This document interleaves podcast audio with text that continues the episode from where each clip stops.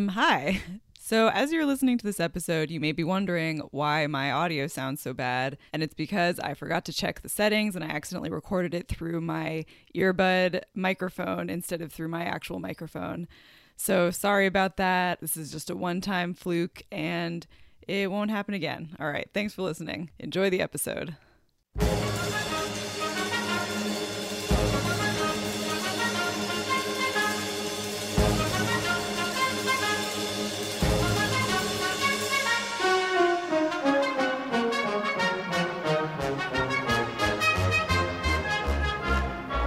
All right, welcome back to My Little Tonys. Hello. So this year we're doing we're going back to another season without a Tony ceremony.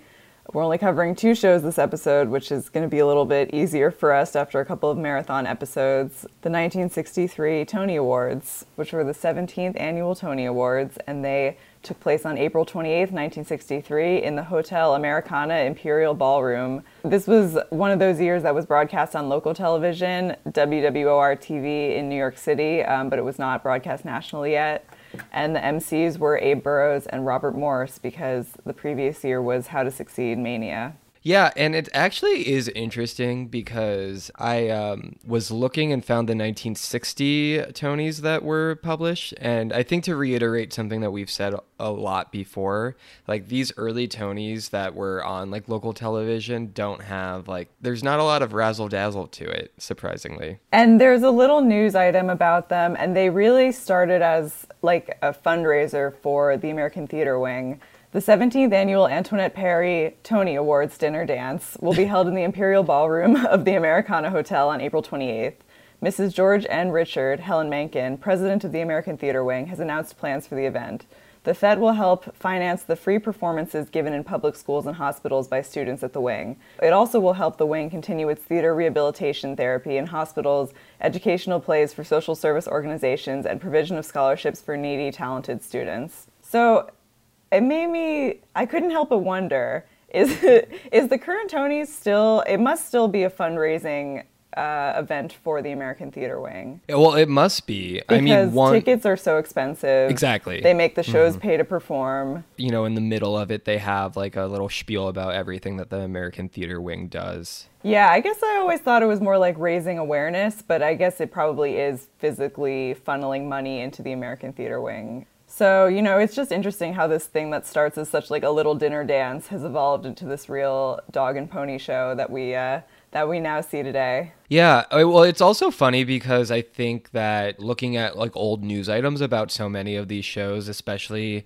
you know, in the 50s and 60s, it seems like every show kind of, even an unsuccessful show, would do like a bunch of like charity performances. It's cool. I think that that is still, there's still like a element of that in Broadway today. Yeah, for sure. Like I think you see a lot of like, you know, Hamilton setting aside tickets for students to come or like even Alanis Morissette buying all those tickets for Jane Eyre so kids could come see it. So, the best musical winner, A Funny Thing Happened on the Way to the Forum, which had eight nominations and took home six Tonys. Then Little Me, which had 10 nominations and won one. Oliver, which had 10 nominations and won three. And Stop the World, I Want to Get Off, which had five nominations and one win.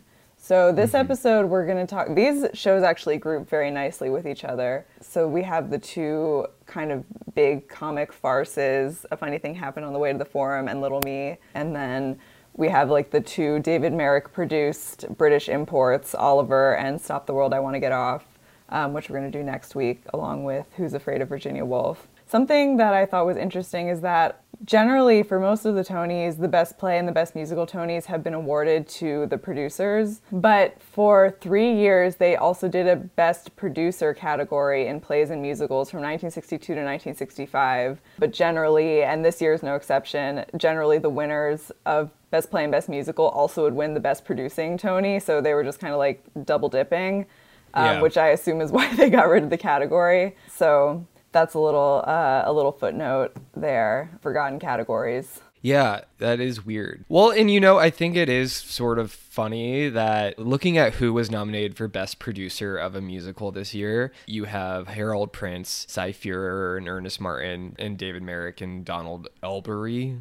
Who I believe was the British importer who was the Oliver's envoy over the Atlantic Ocean. In this era, there are like these larger than life like theater producer personalities that no longer exist. Yeah, um, I mean, that's kind of what we were talking about in our producers episode. And the last kind of like funny little tidbit that I found because you know all four of these best musical nominees were pretty successful considering the highest price ticket for any shows this season was $9.90 and it was still to see the sound of music nearing the end of its three-year run. Adjusted for inflation um, the $9.90 ticket price would be only $83.86 today. Wow. Makes you think. I know. Thanks producers. I mean if they didn't do it someone else would have. Yeah. No totally. So the big winner of the night was A Funny Thing Happened on the Way to the Forum, which opened May 8th, 1962,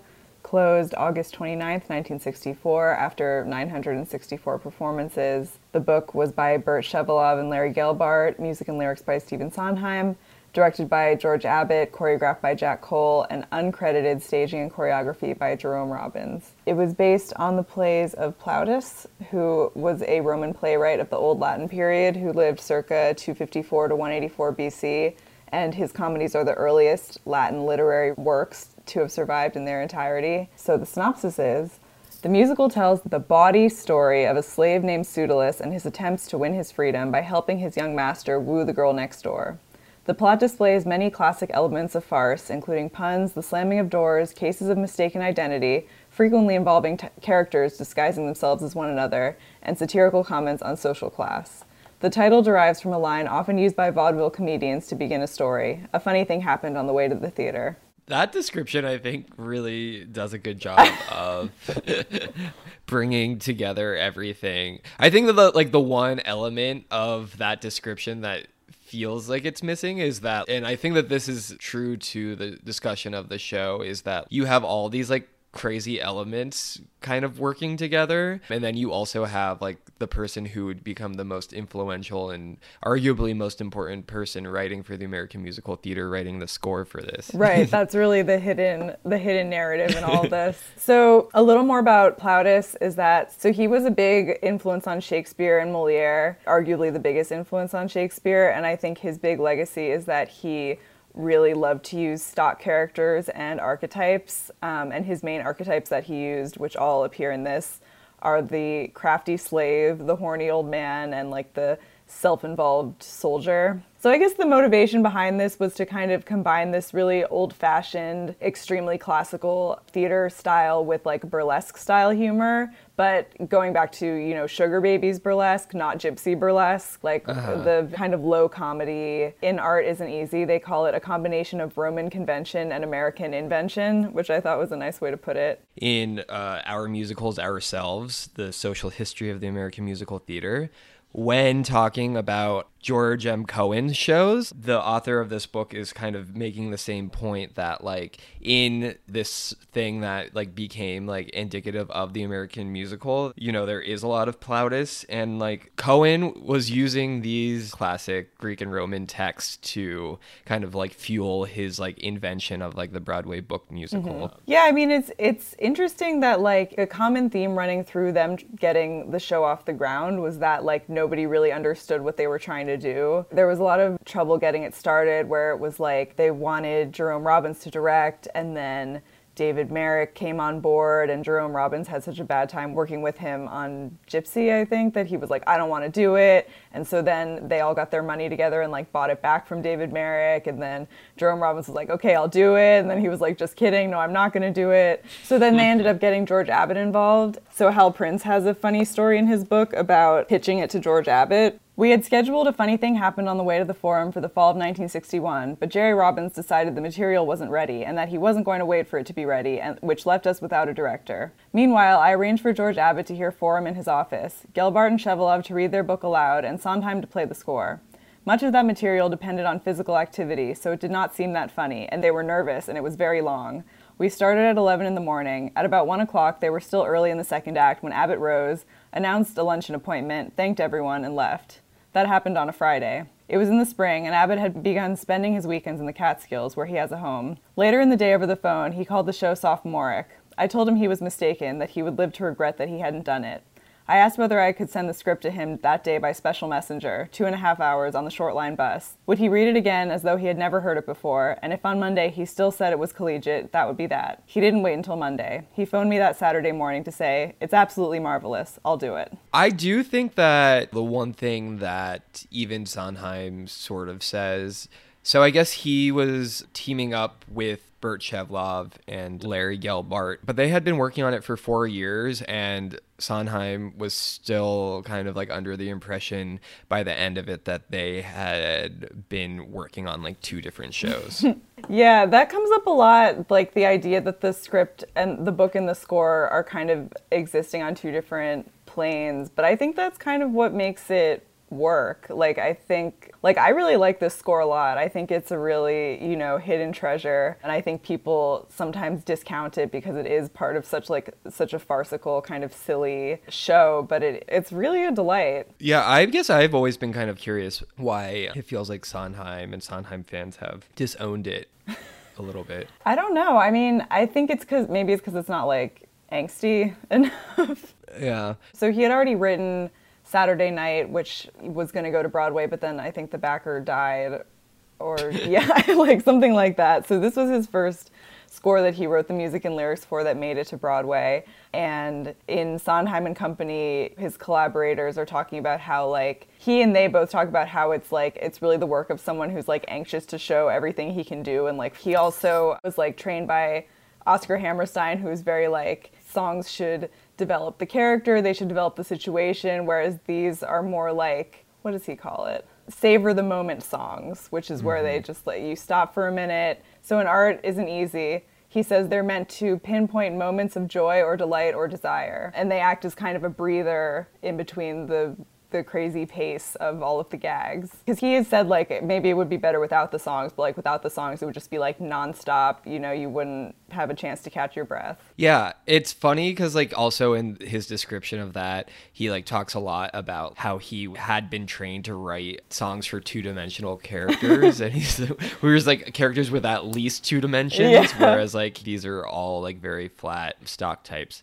But I, I think that that what you just said is like an interesting and very noteworthy point and i think maybe was sort of like the difference between why little me failed and funny thing was more successful is that like i think that sondheim was really aware of and being careful of song placement it's kind of front loaded it seems i yeah. think that for like the last you know 20 to 30 minutes there are no songs because they just saw it as like impossible to stop because the farcical inertia show was just like moving so quickly. Mm-hmm. He also says, which I really liked, that farces are express trains and musicals are locals.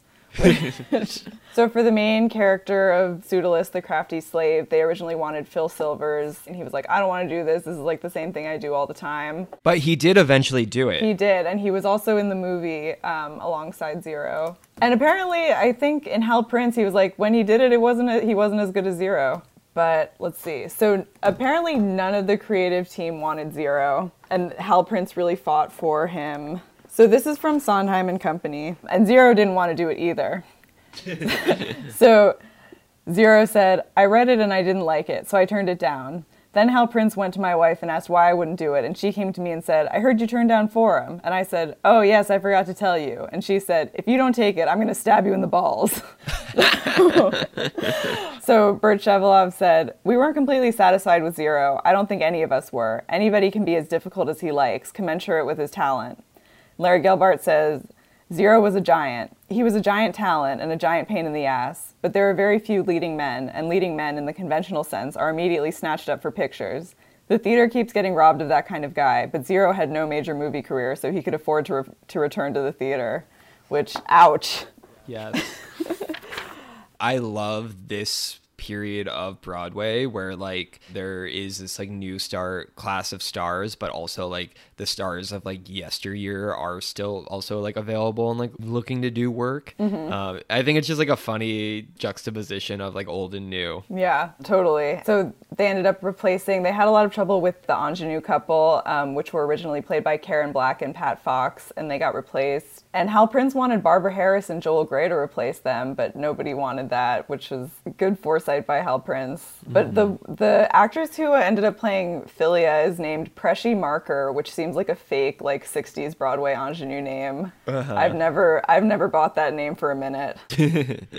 Yeah, I didn't realize that it was like the Karen Black Yeah. who ended up being like a much bigger star than So they had a tough time out of town, especially with the opening number, which is like a story that I've heard more times than many stories about my actual family. And like even multiple books I was reading and not new books were like this is one of the oldest stories in the theater. I do have a recording of him doing like a lyrics and lyricists uh, at the 92nd Street Y of him telling the story, which was the first time I ever heard it. So I might just cut that in and have him actually tell it if it works. We opened out of town, and it was it was a disaster. The critics hated it, and the audiences hated it, and it was baffling because usually when you when you have a show in trouble, you can sense as you stand in the back of the house what's wrong and why it's not working. We were totally uh, baffled, and even George Abbott, who had been connected with more farces than any anybody, said, "I don't know what to do." He said to Hal, "I I like it. They don't like it. I don't know what to do." He said, "You got to call in George Abbott." Um,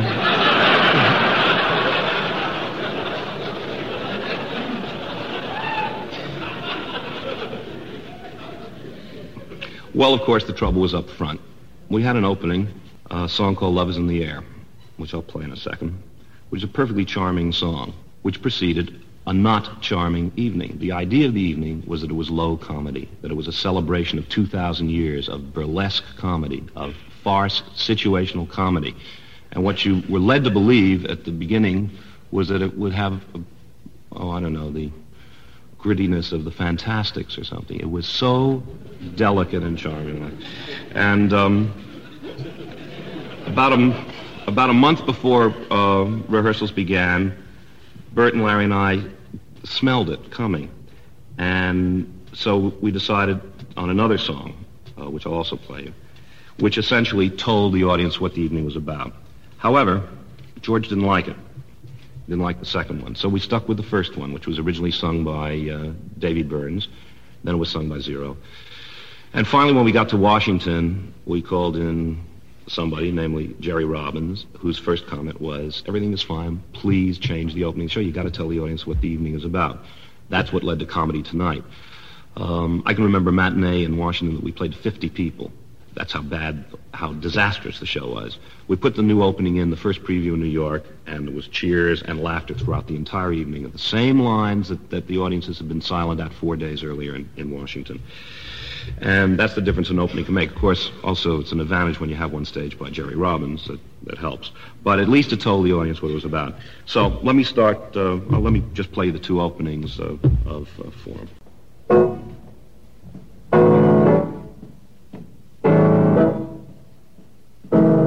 Address the audience. Love is in the air, quite clearly, people everywhere act queerly. Some are hasty, some are halting, some are simply somersaulting. Love is going around.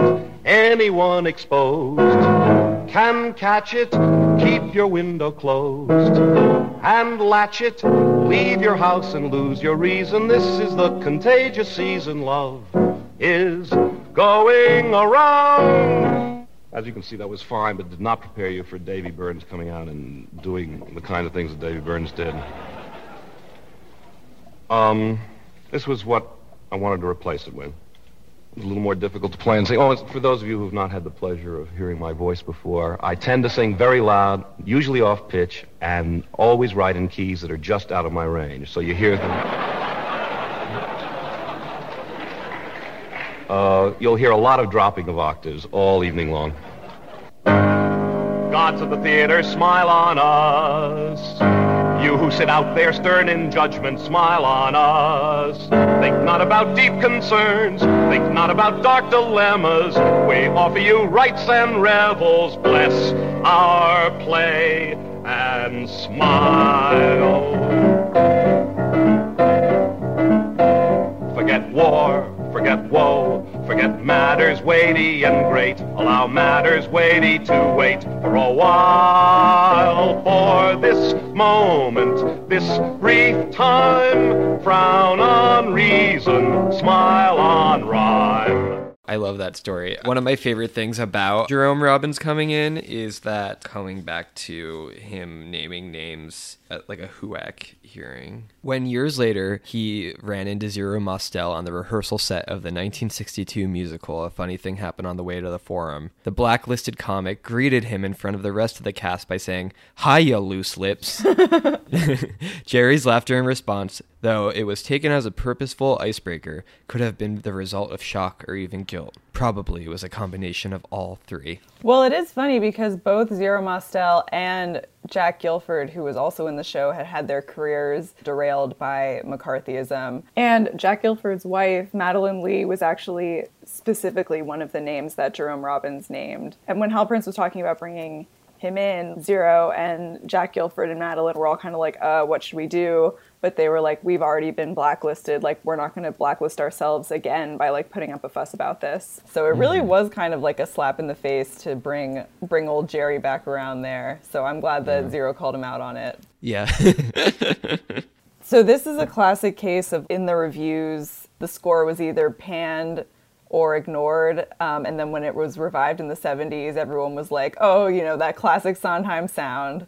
Well, I think that it's even amazing how much scholars like Sondheim scholarship between the two of us we have, and I feel like in even so many like expressly like Sondheim books, there's little to no information about Forum sometimes. Yeah. Ethan Mordden gives it its due, which I appreciate. Really, in on Sondheim or no? No, in um, in the 60s in book? his 60s book, uh, Open a New Window. In his Sondheim book, it has two pages. Really? I mean, I think there's like not as much to unpack in it in terms of like subtext and sort of musical invention, but Howard Taubman in the Times said George Abbott, who has been around a long time but surely staged nothing for the forum mob, has forgotten nothing and remembered everything. He has used mixed identities, swinging doors, kicks in the posterior, double takes, and all the rest of the familiar paraphernalia with the merciless disingenuousness of a man who knows you will be defenseless. I mean, I think that since the ni- early 1960s, there's been a lot of discussion about high mm-hmm. culture versus low culture. And like, I think that anyone who kind of dismisses this show really misses that point. But like, kind of just like reinforcing your point in the Elaine Stritch biography that just came out, Ooh. Um, she was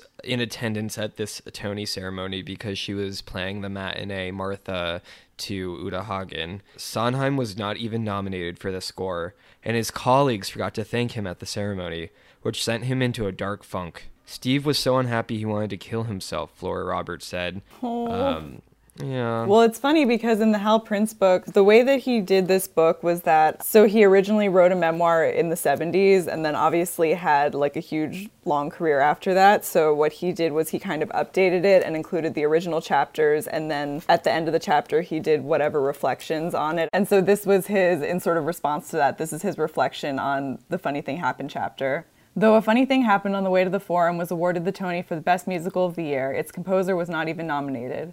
The book writers, the director, and the producers were, and won. All of us neglected to acknowledge Steve Sondheim's contribution as its composer. After 57 years, I'm still guilty as hell. Ouch. But I thought I liked what Ethan Mordden had to say about why this score is so underrated. So this is from um, Open a New Window. So the show is a classic, but not the typical Broadway classic revived because people love the songs.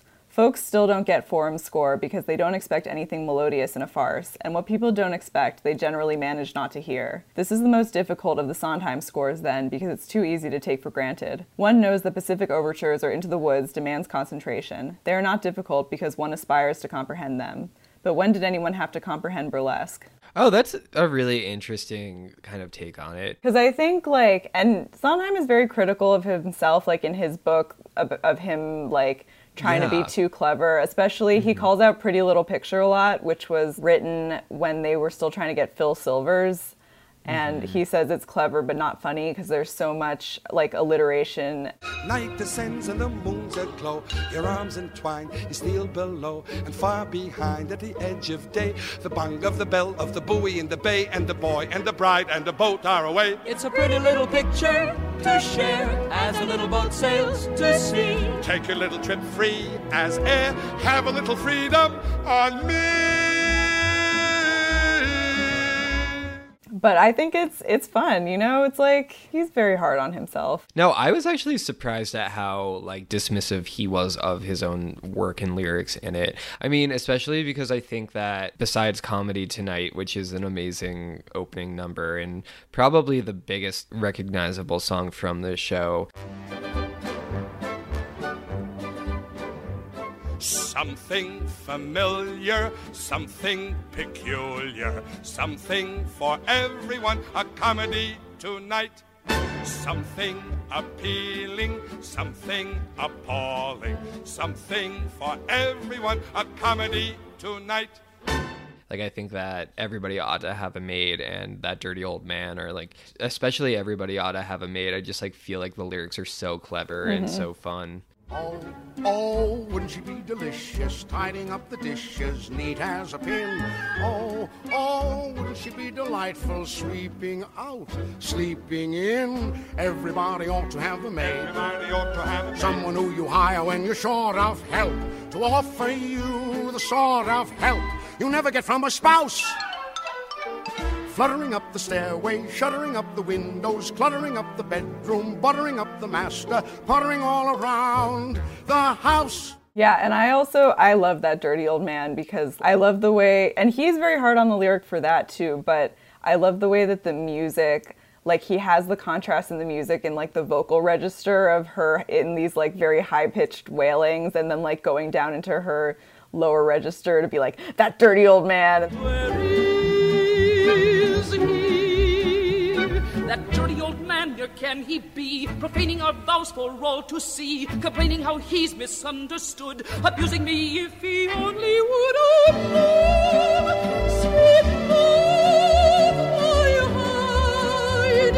You vermin, you worm, you villain, confess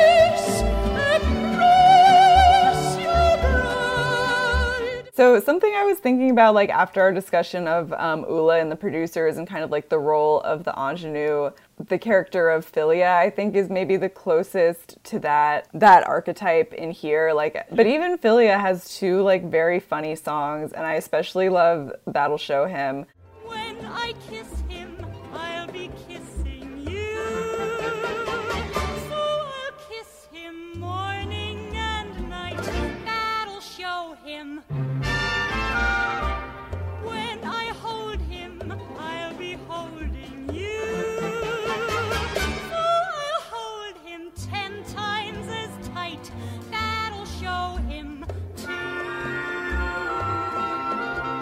Like that's what I really like about this show is even though the songs don't really advance the plot or the character, they are all these really fun showcases for character actors and for like comic tour de force.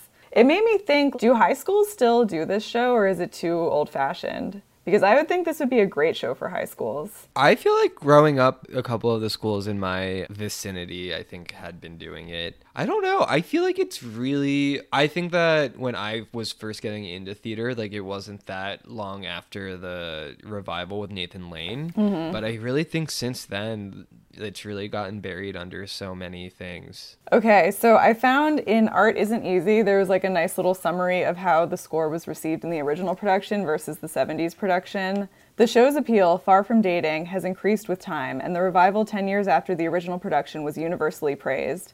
It is instructive to note the contrast between the critical opinions in the two sets of reviews. Although the piece had been generally well received in 1962, receiving six Tony Awards, including Best Musical, Sondheim's contribution was either totally ignored, deprecated, or cursily dismissed. Unobtrusive, generally pleasant, pleasing. I don't think I'd give you much for the music by Stephen Sondheim, but the lyrics, also by him, aren't bad. Stephen Sondheim's score is less than inspired, and Stephen Sondheim's music would have been second rate even in 1940, were typical responses. Despite the fact that the musical was given the Tony Award as Best Musical in 1962, Sondheim was never mentioned. His contribution to the show's success was disregarded, discounted, and negated. The revival, however, was treated as a Sondheim triumph. Brilliant music and lyrics by Sondheim. Stephen Sondheim's melodious score is one of the season's greatest joys. This early score by the talented Mr. Sondheim is both humorous and charming. Sondheim's music is superb, technically fresh, filled with melody, accurate in satire, and most of all, theatrically conceived. Sondheim's altered critical status can even be perceived in the reviewer's list of credits. In 1962, they had seen the musical as a piece by Shevelove, Gelbart, and Sondheim. In 1972, it had become Sondheim, Shevelove, and Gelbart. Sondheim's creative activity in the intervening years had established him as the creative musical talent in Broadway theater. Yeah, that is so insane to me. I mean, even seeing one of the reviews from 1972, like it starts off being like, for the past 10 years, like there has been only one musical I've been like ever thinking about. And it's like, really? Yeah. like, did you say that at the time, or were you just thinking mm-hmm. it? Yeah, I mean, Shevelove's really, you know, been forgotten to time in a way. He revised the No No Nanette book. I guess he had some directing credits and directed the 72 revival but you know it's funny to see who ended up being the person who pretty much like changed the face of theater Yeah. So, actually, a funny footnote that um, Sondheim mentions in his book is that Jerome Robbins kind of invented the concept of doing like a reading slash workshop to develop a musical, which had never been done before. Um, and that it ended up really helping them fix problems quickly that it would have ta- like wasted time in rehearsal to fix which uh, you know was funny for a musical that he didn't even end up directing he ended up innovating the whole process of developing a musical in this way Yeah, this was like during the period when he was being extremely flaky with them, where he was like, "Well, like, why don't we just do a reading of it?" And they were like, Um, "What?" so apparently, so none of them wanted Zero, and apparently, um, they also had trouble with him like during the run. So Sondheim said, as far as Zero was concerned, he was wonderful on the road, but the minute he got to New York and became a star from the reviews, he would begin doing things like announcing the results of the heavyweight fight from the stage, wish everyone a happy Halloween, imitate the other actors. He did that in Fiddler too, which was even less seemly. At least Forum seemed to be this loose farce, so that, obnoxious as the ad libbing was, the audience could take it. But when you do it on a piece like Fiddler, it really wrecks it. And Zero said, in his defense, there's a kind of silliness in the theater about what one contributes to a show. The producer obviously contributes the money, the book writer the book, the composer the music, the lyricist the lyrics, but the actor contributes nothing at all. The theory that it's strong material, I'm not a modest fellow about these things. I contribute a great deal. And they always manage to hang you for having an interpretation. Why must it be dull as shit? I don't think theater should be like that. Isn't that where your imagination should flower? But the producer, the director, the authors all go on their vacations and they come back well tanned, and I'm pale from playing the show, and they say, It's altered a great deal since opening night. But I'm not an actor who can do it in a monotone all the time. Suppose you have a bellyache. Can't you use it when you're on the stage? Don't you use what you have?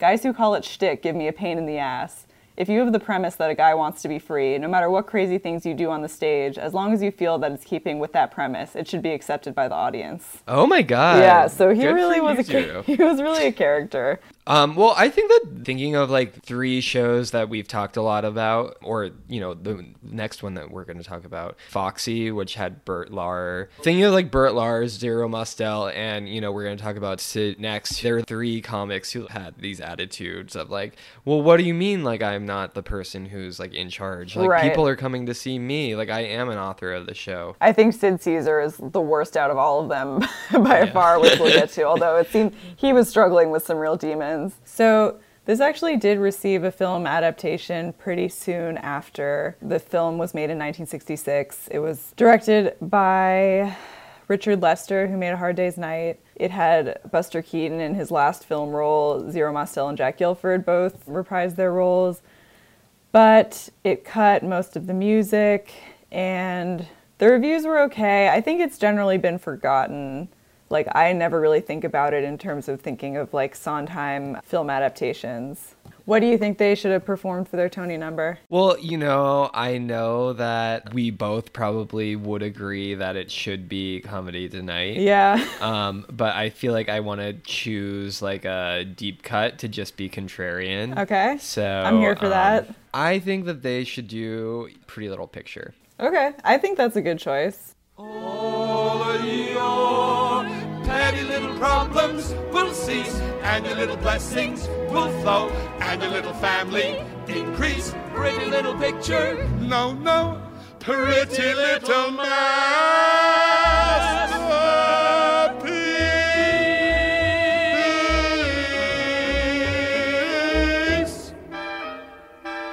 Pretty little picture. I gotta say, I know it's the basic bitch choice, but it's gotta be comedy tonight. I mean, it is. It's like it's so magnificent, especially like with a performer like Zero. Did he ever perform it on the Tonys in a later year? Because you know how they would sometimes. I feel like he must have. Yes, he did it on the 1971 Tonys, but it was just him doing it. It wasn't like the full company. It was a one man comedy tonight. Pantaloons and tunics, courtesans and eunuchs, Funerals and chases. Baritones and basses. Thunderers, Philanderers. cupidity, Timidity, mistakes. faith, rhymes, limes, Tumblers, grumblers, bumblers, fumblers, no royal curse, no Trojan horse,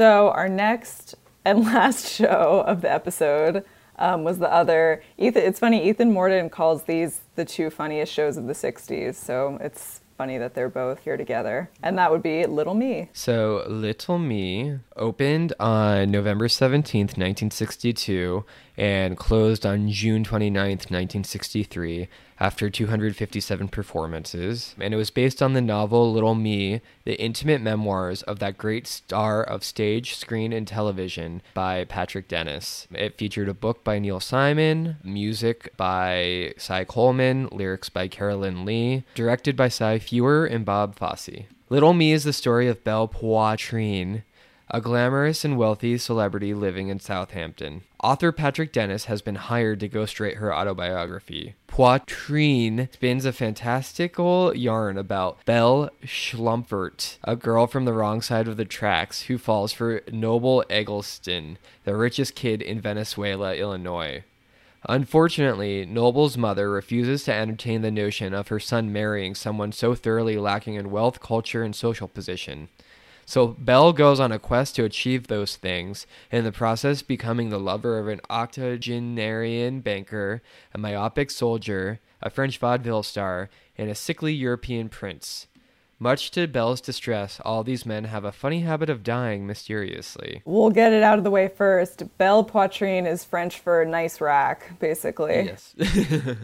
So something I didn't realize is that they acquired. So Patrick Dennis obviously also wrote the book um, that you know Auntie Mame and Mame were based on, and Ernie Martin and Cy Feuer um, acquired the book a year before it was even published. That's amazing. I guess at this point, Auntie Mame had been a play on Broadway, but the musical Mame was still a few years out. Yeah, so they were working on it for a long time before it even came out. And it was funny because I have this book that is about like the genesis of Auntie Mame, the amazing history of the world's favorite madcap aunt. But darling, I'm your Auntie Mame by Richard Tyler Jordan. And he actually makes a really interesting point about Mame in that like the actual novel, which I haven't read, feels kind of like little vignettes mm-hmm. and that you know it posed kind of a problem translating it to stage because you know everyone who read the novel was like oh he has such a flair for dialogue like it's not going to be a problem for him to like translate it into the stage but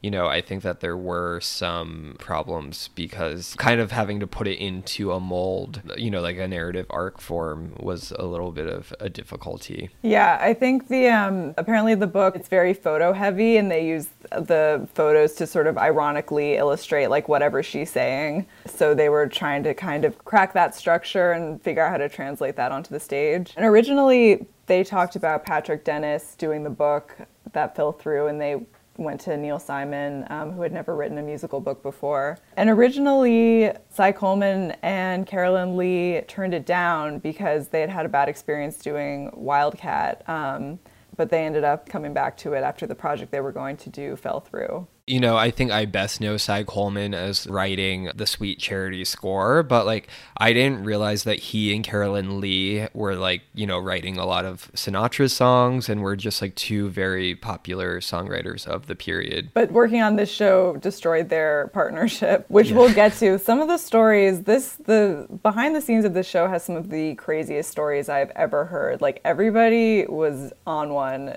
in this process. It's also kind of funny because I feel like poor Neil Simon was kind of left to like pick up the pieces of everything. I feel like that's always the job of the book writer.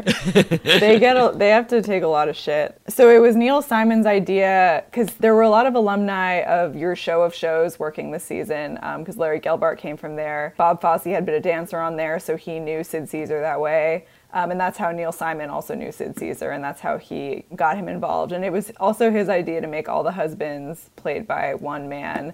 And that's always what, like, surprises me about this show is that for a long time I just like knew the name, knew it was this kind of star vehicle for like a male character actor. And when I saw I saw the Encores production, I was like, wait, little me the little me in question is a woman.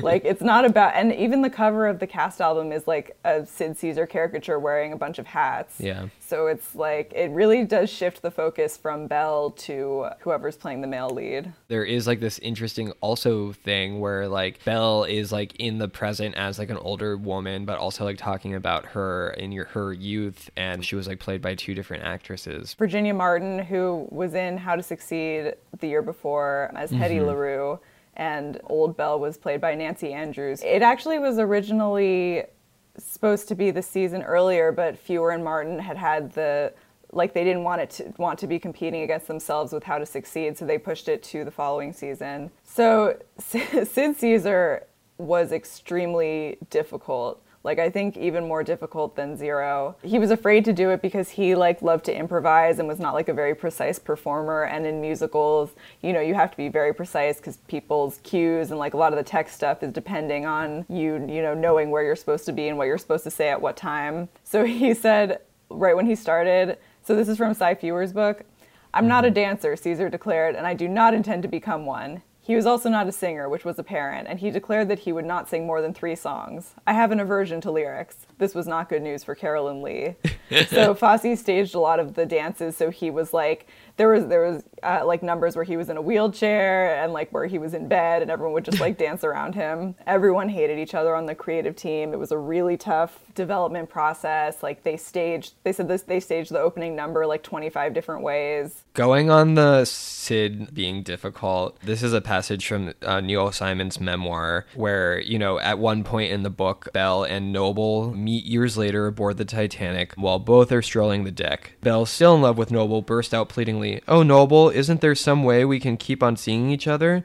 Noble answers, What do you want to do? Sneak around back alleys, checking into cheap hotels, lying to our friends and family? She says, No, of course not. He answers, Well, it was just a suggestion. It was one of the biggest laughs of the night. At one performance in Philadelphia, after Belle said, Of course not, Sid replied, Well, it's just a situation. No laugh, obviously. When I went backstage to see Sid, he asked me why that line didn't go get a laugh tonight. I told him, You didn't say it was just a suggestion. You said it was just a situation. Sid looked at me bewildered and said, What's the difference? It didn't seem to be wise to correct Sid because he looked as though he was about to get one of his Wolfman headaches. I always followed the dictum. Let sleeping large angry comedians lie. As I left, Cy Feuer entered the dressing room and I heard him say, Sid, I just had a couple of notes for you, nothing big. Cy didn't know how big nothing big could be. I thought it was a good show tonight, Sid, Cy began diplomatically. Just a little slow. Sid looked up at him through his dressing mirror. The red flag had just been waved in front of his horns. Sid rarely attacks with anger. Sid just sarcastics you to death. I could hear him through the door. He was very polite. A little slow? Really? You mean a little slow or like turtle slow? Or was it really like a glacier slow? If you want, I could speed it up a little. I could make it so fast the audience doesn't even have to come in. They could just go to the box office, buy their tickets, and go home. Show me how slow it was, Cy. I'm young. I could sit here. I'm 60, 70. I'm in no hurry. Wow. Well, in, in Cy Feuer's version of that story, it ends with Sid Caesar ripping the sink out of the wall and throwing it out the window. Because, like, I mean, I think, and the, you know, the backstory to all of this is that he was really struggling with um, alcoholism and, and drug addiction during this time. Um, there were a lot of you know reports from different books that he would i mean as you mentioned he would like cough during punchlines and like screw it up maybe not on purpose but you know that was sort of the he was very insecure there was an actor swen swenson who had a show-stopping dance number called i've got your number We'll break those rules a lot. We'll be damn fools a lot. But then why should we not? How could we not combine when I've got your number and I've got the glow you've got. I've got your number and baby, you know you've got mine. And he was so insecure. He was like they're all coming to see him. Like they don't want they don't care about me at all. And the box office was really up and down throughout the whole show. And kind of the nail in the coffin was that someone gave him like an extra strong tranquilizer before a show and he ended up passing out on the stage. And that ended up they never were able to recover from that. But a couple of things about this score. So there are two songs in particular which are Be a Performer and Dimples. And when I heard them, I was like, oh, this is like a Gypsy parody. But actually, mm-hmm. they were written for Gypsy when Coleman and Leigh, like David Merrick, had them sort of take a pass at writing the songs for it. So they were just like repurposed trunk songs that were literally originally supposed to be in Gypsy. That's so interesting. Yeah. Dimples, especially, is very, very Baby June.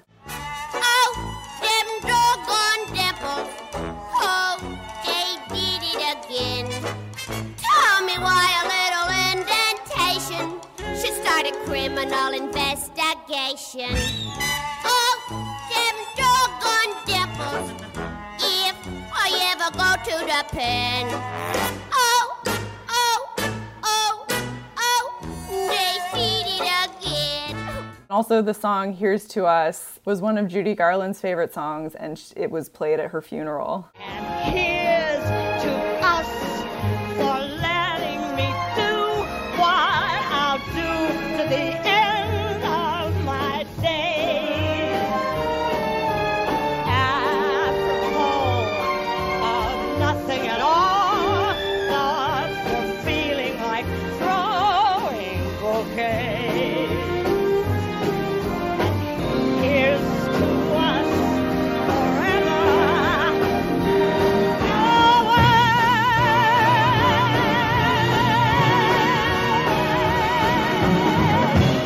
I think that it's interesting in this discussion of forums being like a crowning example of like a great opening number because I do think that the way that this one the orchestra for this show is amazing. Yes, Um, yeah. But two, like the first few numbers, especially the song, the opening number, "The Truth," is amazing.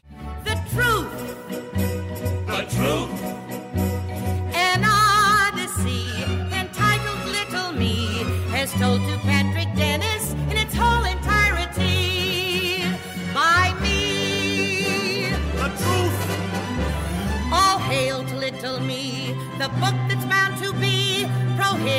from passage through the mail, but nonetheless on sale throughout the land and printed by demand in Esperanto, Japanese, and Braille. Yes. I love it. I love it, and I think the overture also is especially brassy and exciting. Cy mm-hmm. Coleman always writes like very brassy, fun scores. So I thought the Ethan Mordden Open a New Window book had like an interesting take on the score. So there's a lot of dancing in it, which makes sense because it's a Fosse show. Little Me is a musical comedy without the slightest interest in respecting the post Oklahoma trend toward rationalization. The score does not inhabit the story as, say, Bye Bye Birdie's score does. Little Me's score decorates the story, punctuates it, teases it, and even photographs it, like the illustrations in Dennis's novel. What the score does not do is explain the story, as Birdie's an English teacher explains Chita Rivera's character. Little Me can't even be said to have a gap, as Birdie does in failing to put Albert into context musically. Little Me has no gaps because Little Me has no connections. Wildcat has character and situation songs. Little Me has spoofs of character and situation songs. That's something that also comes up in the Cy Coleman book where they were talking about how, you know, the songs are like these sort of satirical spoofs, but they didn't want them to seem like mocking or mean spirited. Like they wanted them to have a real heart. Um, and I think they accomplished that. Well, and I think that with trying to figure out why it didn't go as well as it could, Neil Simon kind of had like a similar sort of sentiment, though I think he maybe thought that like it wasn't sincere enough. Little Me had style trouble.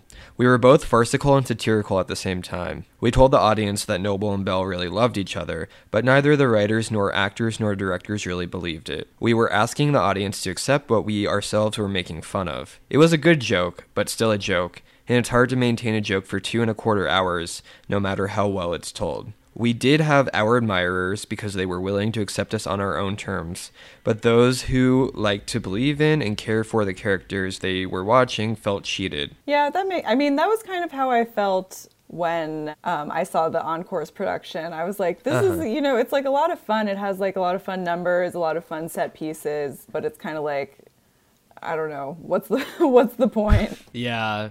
No, it's true. You know, I think that out of context, I'm like, that's not true. Like, I don't need to care about a character. But I'm like, actually, Yeah. I think I kind of do. But I think it's like a really fun listen on the album. It was really fun to see all of like the the choreography, although it wasn't, you know, the Fosse choreography, but and obviously it's fun to see. And I think that is why it has had so much life is that it's like a very exciting prospect for like a character actor leading man to get to play all of these different roles. How was Christian doing it? He was good. You know, I think that's like kind of his sweet spot. I think that all of the revival reviews, like, you know, another way of comparing it to Forum, where, like, I think the 90s reviews of both of the revivals of the show were like, yeah, this show has its problems, but isn't it fun?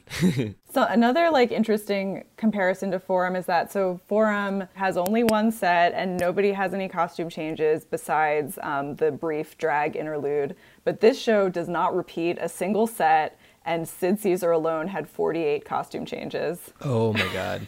So you know, two different approaches to doing. I guess this is a, isn't really a farce, but it is Yeah. farcical. Yeah, and I think that that's kind of what is it a farce, is it a satire, is kind of like what Yeah.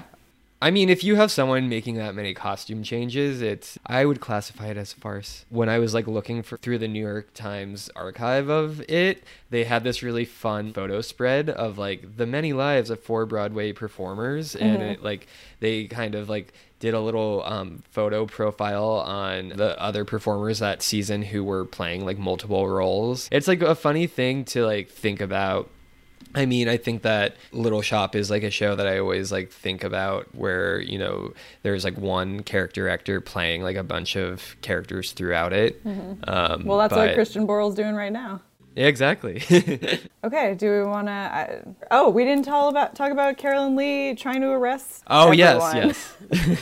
I think maybe the Cy Coleman book has the best summary. So there was one number, the Act One finale, that she was very attached to, and so Cy Feuer called a meeting was like, "I'm cutting the number." From most accounts, Leigh heard Feuer's announcement and promptly made one of her own. She would not allow the number to be cut, insisting that her Dramatist Guild contract ensured that changes could be made to her material only with her consent. She and Feuer argued, and finally she stormed out of the theater. Leigh returned in short order with a police officer, some say a traffic cop, and demanded that he arrest Feuer, Simon, and Fosse for their complicity in violating her contractual rights. The situation was eventually diffused. Feuer remembered the cop as saying, Lady, I don't know what you're talking about, before leaving. Others remember him asking for a couple of passes to come see the show. Further variations on the tale extend to its timing. Some remember Leigh getting the policeman after arriving at the theater and learning some lyrics had been changed. Others remember it happening while the show was in performance and culminating with the officer asking if he might be able to stay to see the second act of the show. There is one consistent detail in the accounts of Leigh's attempts to find justice as Little Me evolved. She never demanded that Coleman be arrested. oh my god. I can't take it. It's I too know. much. So they and they had sort of a tough relationship even before that, and apparently they had alternating billing written into their contracts for Little Me, and where sometimes her name would be first and sometimes his would be first. Oh, seriously? Yeah. So I guess that they already had started having their beef. Yeah, I think that was um, a feature of their relationship and not a bug. It worked for them until it didn't. It's cool that she, you know, was one of the few women on Broadway at the time. Yeah. And it's like, it's hard to tell what these descriptions of her as being this like very chaotic, kind of emotional, dramatic woman are just, you know, sexism of being like, this dame can't handle the heat, you know. but I think bringing a cop in is uh, hard to. is hard to argue with as an anecdote of being a little over the top. I feel like in previous shows where there had been a female lyricist, they were like, or like a female, uh, like a woman as part of like the production team. Mm-hmm. Um, they were like, well, we need a woman, but maybe not too many women. Yeah. And it is like this seems like the type of show that they were probably like, yeah, a woman would be good. Um, okay, do we want to talk about what we think they should have performed? I kind of love the number "Here's to Us" towards Mm-hmm. the end. Here's to us for nothing at all.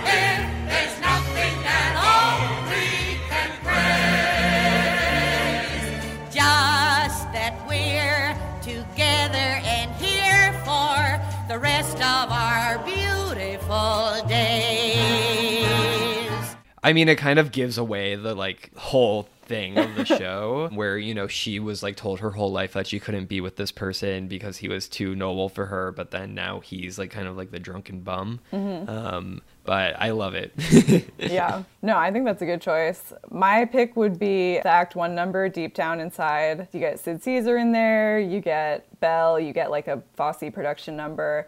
In even the worst of varmints, you'll find a good deed. Down under the outer garments of malice and greed. That little gold streak is shining, believe it or not. That is if you don't mind mining. Till you hit rock bottom, Strip down, Rip down, need a real pip down. deep down, down, Inside, deep down, deep down, inside. slip down, zip down, Take a little trip down. go down, low down. Meet a good Joe down. under your hide. On that shovel, get a real good grip and dip down and dip down and dip down inside. That would be my pick. Okay. Should that I think that's I think that's i that's think it. that that's it for these two I agree. I don't think we need to I don't think we need to pad it out. These are two like very cool pickings though Yeah, I think this is like it's too bad that oh so and Little Me the only um, Tony it took home was for Bob Fosse's choreography.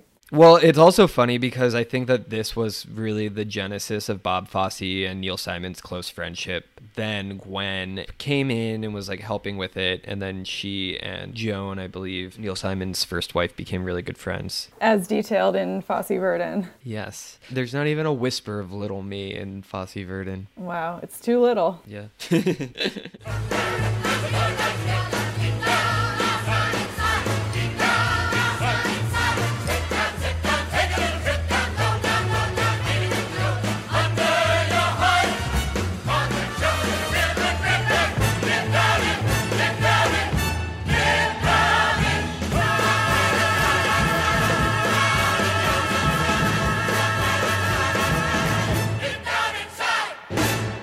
So anyway, so next week we're gonna talk about Oliver and Stop the World. I want to get off. We're gonna travel Who's across Afraid of the Virginia pond. Woolf? Yes, who's afraid of Virginia Woolf? Um, and a little odds and ends. It's funny, like how going from one really um, male-dominated year to another, from the producers to this. Who said men don't have fun things to do on Broadway? No Yeah. one. Well, it's kind of crazy too because Forum won six Tonys, Virginia Woolf won five, Oliver won three, and then there was like a bunch of smatterings of shows that just won one. Yeah. Okay, so that'll all be next time. In the meantime, you can rate and review us on, I guess I should stop saying iTunes. It's called Apple Podcasts now. um, you can rate and review us on Apple Podcasts. You can follow us on Twitter and Instagram at My Little Tonys. You can email us at mylittletonyspodcast at gmail.com. And that's it. Sounds good. All right. See you See next you next week. Bye. Bye.